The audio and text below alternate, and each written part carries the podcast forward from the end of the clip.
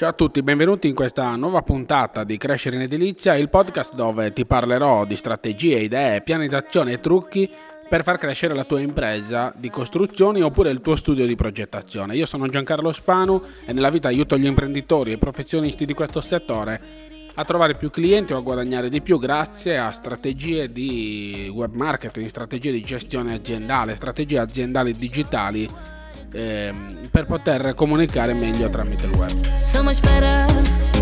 Mm-hmm. Nella puntata di oggi parleremo di un tema molto particolare. Stiamo sempre parlando di come le persone ci vedono quando devono sceglierci, o meno, o meglio, come fanno i nostri clienti a scegliere se rivolgersi a te o al tuo competitor.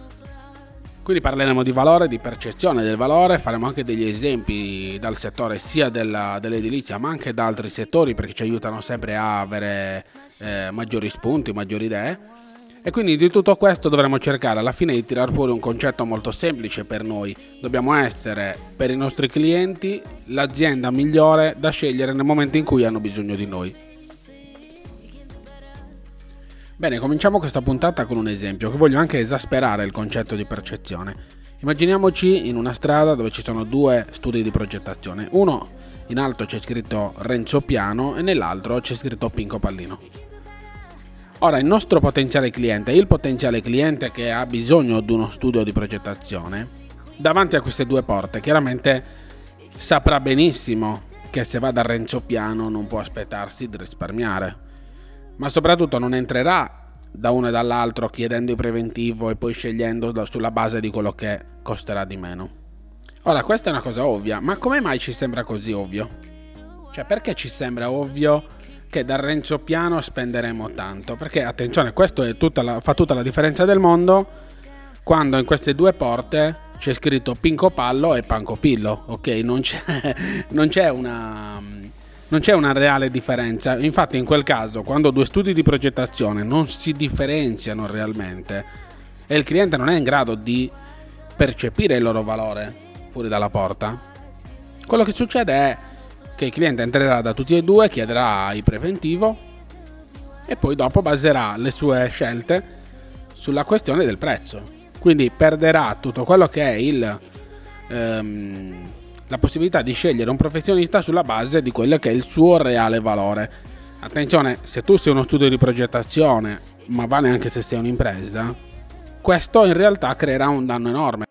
Perché farsi scegliere solo sulla base del prezzo chiaramente non ci permetterà di avere degli utili d'azienda, degli utili di impresa degni della nostra attività.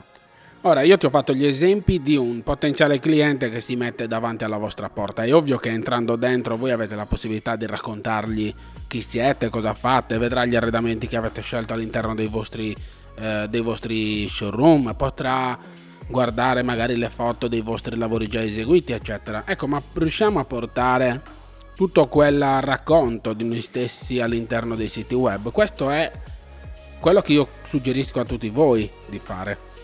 E quindi farli arrivare da voi già consapevoli di chi siete, che cosa fate, quali sono vostre, i vostri elementi differenzianti rispetto agli altri professionisti. In modo che se dovranno proprio fare una scelta sul preventivo, almeno vi paragoneranno con un competitor che sia simile a voi, ok?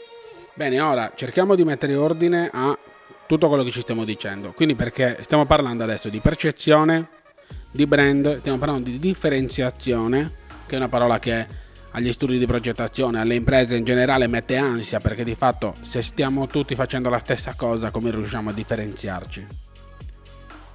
Iniziamo dalla percezione. Allora, quando la percezione ha un problema, perché di fatto quello che noi vogliamo far vedere non è quello che al- le altre persone percepiscono di noi. Vi sarà capitato, credo, di parlare con una persona, eh, di iniziare una discussione perché magari siete stati fraintesi, ok? Quindi questo vuol dire che quando voi dite una cosa, non necessariamente l'altra persona lo percepisce nell'esatto modo in cui voi volevate farglielo percepire. Prendiamone atto perché sulla base di questo dobbiamo decidere anche come porci online con le altre persone. Quindi prima cosa da fare è essere coscienti voi stessi di qual è il vostro reale valore. Questa è una cosa apparentemente semplice, ma che di fatto mm, mette, vi mette nelle condizioni di porvi delle domande su di voi. Quando parliamo di cercare di scoprire il nostro valore, quali sono nostre, ehm, i nostri desideri, cosa vogliamo trasmettere agli altri, dobbiamo partire da 5 domande. Dobbiamo chiederci chi siamo, che cosa facciamo, per chi lo facciamo, come lo facciamo e la domanda più importante, forse la più difficile di tutti è perché lo facciamo. Il motivo per cui questa, rispondere al perché lo facciamo è così difficile eh, deriva tutto dal fatto, credo che derivi tutto dal fatto che eh, ci siamo dimenticati del motivo per cui abbiamo iniziato a fare questo lavoro. Di fatto oggi, se stiamo sovrappensiero e ci chiediamo ma perché domani mattina devo andare a lavorare? Sono certo che la risposta, la prima risposta che vi viene in mente è per, perché sono povero, cioè di fatto non sono un ereditiero e quindi necessariamente devo andare a lavorare. Ok, però c'è stato un momento della nostra vita quando noi abbiamo scelto il, la nostra strada e soprattutto abbiamo scelto il modo di lavorare, il modo di seguire quella strada. C'è stato un motivo. Quel motivo lì dobbiamo individuarlo perché solo individuando quel motivo, solo scoprendo perché noi facciamo quello che facciamo, riusciremo a comunicarlo agli altri e a farlo percepire.